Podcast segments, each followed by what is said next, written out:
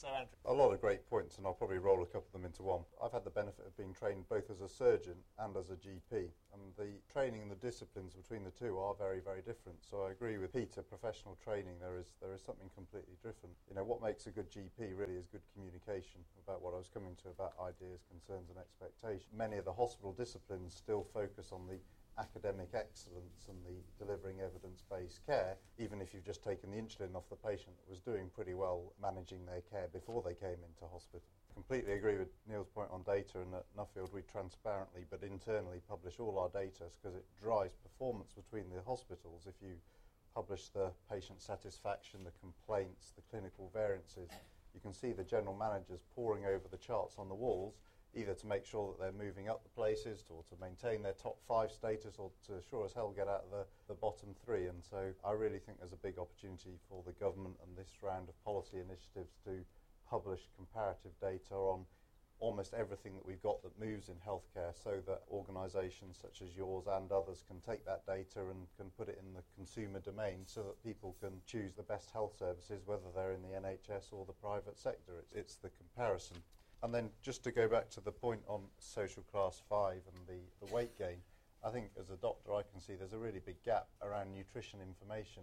I've almost no idea what I eat today and how that translates into calories. I think there's a real gap for uh, food calculators and the like to translate and give you that kind of nutritional breakdown, to give you a sporting chance of working out whether you're eating too much compared to the amount of activity you've done in the day. Can I just follow on from that also and say one of the things that I've been thinking about a lot and, and uh, contributed in this Public Health Commission is that when you're in a supermarket, yes, there's demands for labelling on everything. There's a big fight between is it traffic labelling, is it you know traffic lights, or is this or is it that? And then you can go out for a meal in a restaurant or get a takeaway, and you have no idea what calories you're eating at all. I think they call it the private eye diet, where you spend all day having just one boiled egg and a bit of lettuce, um, and that's your big diet for the day. And then you go and get this fantastic Indian takeaway and a six pack. And unfortunately, there's no, there's nothing on that label or anything to say that, of course, that could be three days' worth of calories in one fell swoop and then straight to bed.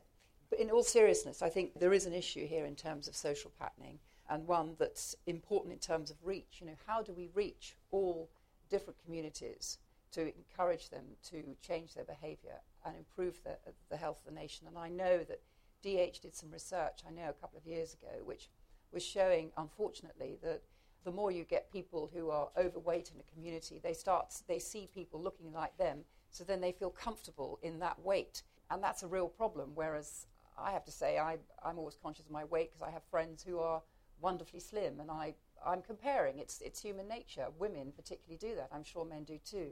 So a lot of this is about social interaction and how we behave among our different social groups, and we have to tackle that uh, what are the limits, the Mars bar? Unless we actually tackle the food companies and get them to understand that you've got to change what you're producing in terms of, of your food. Of course, you're never going to kill the Mars bar, but I understand that they are now producing a smaller bar. I, okay, that's not the answer, but it's all contributory. All that we're talking about today is contributory, and actually also in terms of social patterning. The lady from White City, you're demonstrating, this gentleman too, you're demonstrating in action what you can ter- do in terms of nudging different communities, which is absolutely fantastic.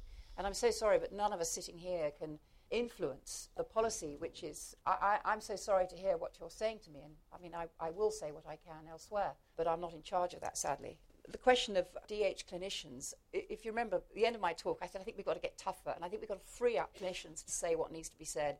I mean, my husband was really ill about uh, 18 months ago, and I was just really sorry that the clinicians didn't get tougher with him. You know, I wish they'd said, you know, sorry, you've got to lose weight, you've got to get fitter, you've got to think about burning candle at both ends, etc., etc. And there's too much blame game still. It's too much reliance that the NHS is going to sort you. It's their fault. It's the government's fault if you're overweight, if you're drinking too much. We've got to, we've got to shift that culture. And I think, just judging by what everyone's saying today, there's great will to do that. Let me come to David. I mean, two, two things particularly I wanted you to respond to among the many interesting points that have been raised. The one is around the social class question that was raised. And then, secondly, Victor's point about are there limits? Well, clearly there are. So, what are the limits to nudge? And you said, didn't you, in your presentation, nudging is one of a number of different interventions around the public health agenda. Yeah, now on some of those points, a lot of the comments were very much about this disruptive you know, technology and what um, actually, and approaches, and, and, and your point about what's actually happening on the ground. I mean, one of the challenges in the white paper has got to be, I mean, including on health inequalities, is just if, you know, essentially you are you are ceding a lot of agency going forward to local commissioners, and you're taking a bit of a leap of faith that hopefully the money's going to be spent on the right way. I mean, positive side of this conversation on some of today is that actually it's quite a lot of optimism. I think when you look at it on the back of an envelope, is we can have very big health impacts by utilizing resources in somewhat different ways often, and indeed harnessing these, what sometimes called hidden wealth of nations, these capacities. That by itself, of course, doesn't mean that will happen, which feeds into some of these points about transparency of data and feedback, about efficacy, and indeed, in fact, building the research in general about what works and what doesn't, including across the social uh, distribution. On the inequalities point, I mean, there are some very deep issues here, aren't there? We know that, and the argument's been running for a number of years, we often see the markers, which are often behavioural, but not only behavioural, which seem to mediate and help explain, but not entirely explain some of social class differences.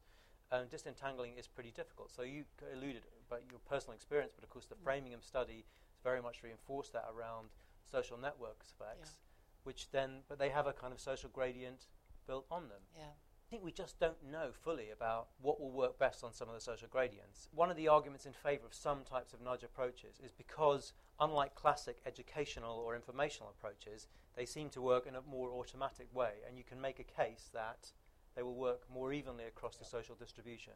In some cases, you can find examples, actually, like Loewenstein's example on some of the labelling effects, which disproportionately seem to work better on some of the most at risk populations. But then, there, of course, there are countervailing arguments, particularly on the informational campaigns, like on smoking, where it looks like it's the reverse. So it's going to be an empirical question which runs and runs. And, and Mike Marmot has pointed out there are other kinds of things, like access to green space, which seems very powerful in terms of their distributional effects and benefit more generally.